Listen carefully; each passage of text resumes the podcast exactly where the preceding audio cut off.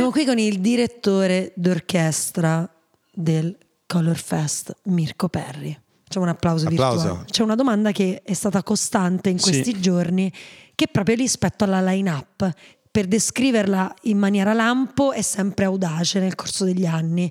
Non solo per dove ci troviamo, ma anche per il contesto in generale. Io penso che in Calabria essere tematici su un determinato genere musicale in un festival, sia economicamente, perché poi ovviamente il festival deve essere sostenibile, ma anche culturalmente, penso non sia la scelta più giusta. Uno perché viviamo in una regione che ha meno abitanti di solo Roma.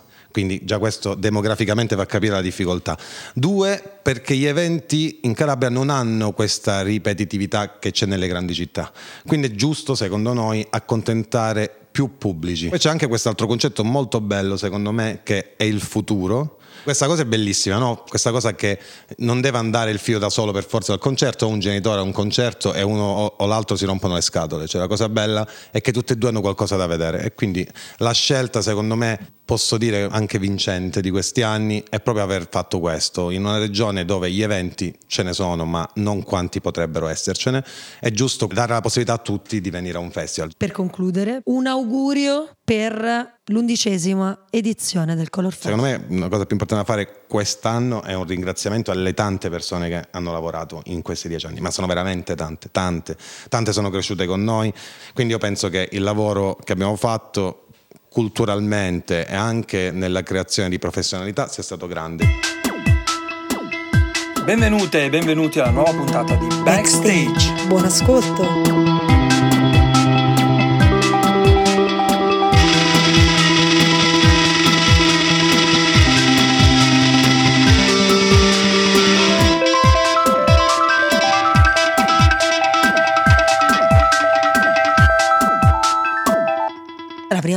Che ti esibisci in Calabria? Sì, sì, sì, è la prima volta.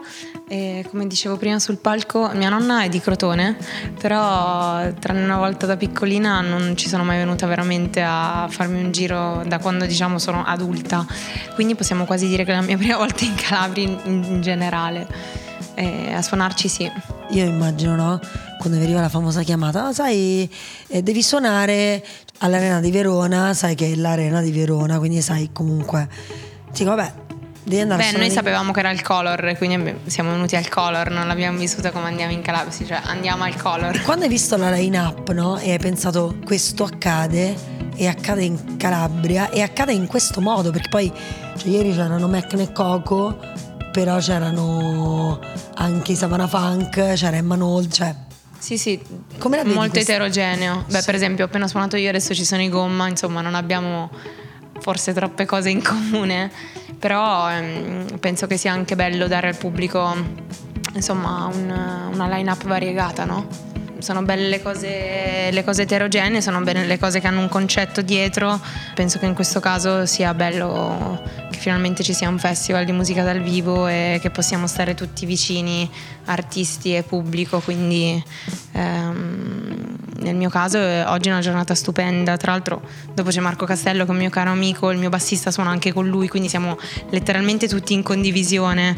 Quindi è tutto molto, molto bello. E questa è una cosa poi che si ricrea all'interno del color, no? Diciamo, gli altri artisti, per esempio, di solito mh, ai concerti magari un artista ascolta l'altro artista, però si mette nel pit, no? Sta lì.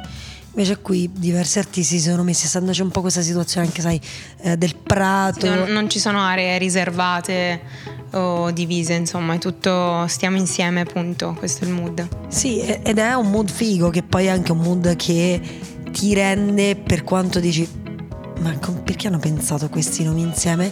Te li rende reali, perché te li rende normali. Cosa pensi che renda un progetto musicale internazionale? Cioè perché si dice loro sono internazionali, a prescindere dal riscontro che uno può avere, no? Secondo te cosa rende qualcosa che nasce in Italia e che spesso nasce magari in provincia internazionale? Eh, innanzitutto una bella domanda questa. Ehm, sicuramente nel, nel, mio caso, io faccio tantissima ricerca, tutto il mio team l'ha sempre fatta abbiamo influenze internazionali, comunque abbiamo influenze che guardano da sempre fuori dall'Italia per gusti, attitude, indole. E nel mio caso quello che potrebbe rendere a lungo andare, o magari dall'esterno, non lo so, però quello che cerco di fare io e di dare un, un'impronta internazionale al progetto tramite il suono. Quindi nel mio caso è una questione di suono, di ricerca del suono, di, di strumenti, di influenze ed è un po' un mix con l'italiano perché scrivo canzoni e, e racconto dentro queste canzoni è italiano e quindi è un racconto che ha le radici nel cantautorato italiano e quindi un po' un mix di queste due cose.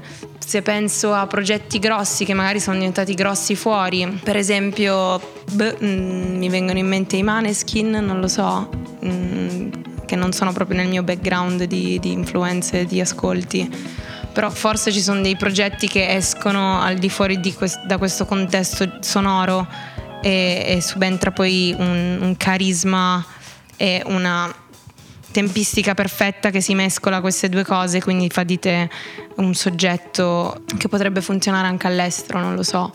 Penso che ogni italiano sarebbe fiero di portare il proprio progetto all'estero, quindi non sempre si trova magari la chiave che possa funzionare anche, anche fuori. Oppure, non lo so, pensiamo a Laura Pausini, che forse è la persona, la, la musicista italiana più famosa all'estero, che suona all'estero Mm, grazie al, al, a una lingua che le ha permesso di portare al di fuori dall'Italia la sua canzone, quindi tipo lo spagnolo.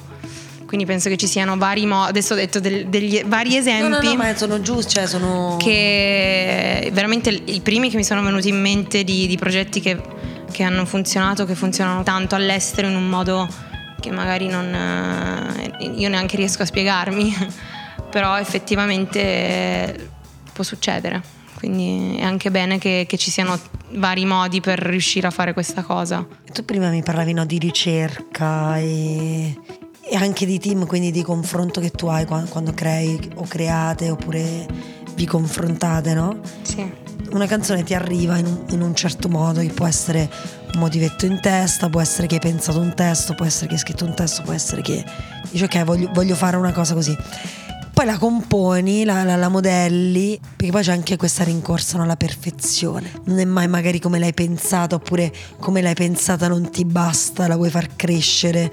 Quando ti rendi conto che in realtà qualcosa non, non ci devi più mettere le mani, la voce, la testa, è pronta per, per andare. Totale istinto, nel senso che nel, parlo sempre del mio caso perché non posso parlare per come lavorano gli altri. Eh, nel momento in cui ho detto tutto quello che volevo dire, nel modo in cui lo volevo dire, ho perfezionato magari la scelta di alcune parole o c'è stato un lavoro mm, dal punto di vista musicale di un certo tipo in cui dico ok, abbiamo fatto tutto quello che avevamo in mente, abbiamo fatto tutte le correzioni possibili c'è un momento in cui effettivamente capisci che è finita. Poi c'è sempre qualcuno che non è contento, che ti dice mm, manca qualcosa oppure il mix non è esattamente quello che avevo in testa, però penso che c'è anche un momento in cui devi, devi lasciarla andare è mia e poi diventa di, di qualcun altro, cioè una terra di mezzo in cui non è di nessuno e poi è del pubblico, quindi a un certo punto le cose vanno lasciate andare anche perché sennò uno si ritrova con una, un sacco di, di, brani nel cassetto che non, nel senso è anche stupido tenerseli, no? Se vince l'autocritica e quindi a un certo punto, cioè ci sta a perfezionare, io sono una perfezionista, però a un certo punto deve, devi lasciarti andare, devi lasciare andare le cose, quindi deve andare anche la musica. Un po' come con le relazioni quando capisci che in realtà... When it's over, it's over. Eh sì, no, è così. Io dico sempre questa cosa che secondo me non è un caso che si chiama ex, cioè quella X è quella che ci devi mettere sopra a un certo punto, perché poi uno finisce quella relazione e però c'è quella cosa, no? Che comunque... È ma... Tira e molla. Sì. Che, che è, era... è difficile prendere certe decisioni, cioè anche il disco è chiuso, cioè Cazzarola è una decisione importante ed è un momento fondamentale di, una carriera, ma anche solo mm, del tuo percorso artistico, al di là della discografia. Però a un certo punto te, cioè, devi mettere dei, dei, punti alle cose perché sennò diventa un lavoro infinito e che poi è anche estenuante, no? Quindi poi è anche bello invece vedere a volte che delle canzoni a cui hai dato un certo significato ne assumono un altro eh, in, in, base a chi le ascolta, in base al momento storico, in base a, tantissime variabili, quindi fare piani e previsioni è molto complesso in questo, in questo lavoro. E, quindi secondo me è anche bello poi vedere che delle canzoni a cui le- magari pensi, boh, questa mm, piacerà a tre persone, invece poi magari diventa un manifesto eh, senza, senza averlo preventivato e questa è una, una figata. La relazione col pubblico è una cosa molto, molto particolare da gestire, cioè, perché poi adesso c'è il pubblico degli ascoltatori a casa no, di Spotify, del- del- dei vari canali streaming e poi invece c'è la vera interfaccia fisica di quando sono davanti a te al concerto che è una cosa completamente diversa e- ed è diversa ogni volta. Qualcuno mi diceva che devi, devi avere una sorta di intuito, ess- cioè con l'esperienza poi arriva questa sorta di intuito in cui riesci a percepire l'energia del pubblico e riesci a comunicare con loro in un certo modo e, e lo capisci un po' subito, ma è veramente una questione di esperienza quella poi di, di gestione del palco, di gestione delle dinamiche del live, di, di tante cose. E, e quindi insomma non è, non è facile da, da- da gestire anche quello. Ti vedevo prima, no? Con le mani, nei movimenti. Allora, a prescindere da quello che ti dà una canzone e che quindi col tuo corpo nel cantarla esprimi, poi c'è anche quello che vedi, cioè quindi quello che, che ti cantano gli altri. Certo, È una cosa che mi piace quando vedo che c'è c'è proprio quell'interazione lì. quella- Sì, e la senti. Sì, sì, è una cosa. mm, è quasi. Cioè, non lo so, non so come definirla, è quasi fisico, però come, come- come contatto ed è una cosa che, ci- che si percepisce tanto. E poi secondo me eh, succede anche che il pubblico è anche un tuo specchio. Cioè, se io sono fredda, se sono rigida, se sono incazzata, oppure se sono super eh, tranquilla, se sono super aperta verso di loro, cioè c'è uno scambio che effettivamente si rispecchia in entrambi, in me e in loro. E questa è effettivamente una, una cosa stupenda che, che succede che- e che ti dà soltanto il live, sia mh, dal punto di vista positivo che, che anche negativo, quando magari non riesci a, a comunicare bene, bene con loro. Però insomma siamo umani, quindi è una figata per questo alla fine. Si chiude con quasi un'autocitazione questa intervista. Adoro. Sarai in backstage, che sarà il podcast del Color Fest. Bello. Io sono una grande fan dei podcast, tra l'altro, quindi Vero? sì, giuro, ne ascolto un sacco. Quindi- e quindi questo è ufficiale. ascolterò anche questo e ti dirò di più che se potessi ascoltare i miei artisti preferiti nel backstage dei festival, tipo il Glastonbury, eccetera, cioè impazzirei, andrei subito a sentirli. Quindi Quindi bomba per il collo, fatelo, fa- facciamolo, fatelo. e- yes. Grazie Ginevra. Grazie a voi. Pronti a risintonizzarvi per la prossima puntata con Marco Castello. Ciao Vittorio, alla prossima puntata. Ciao ciao.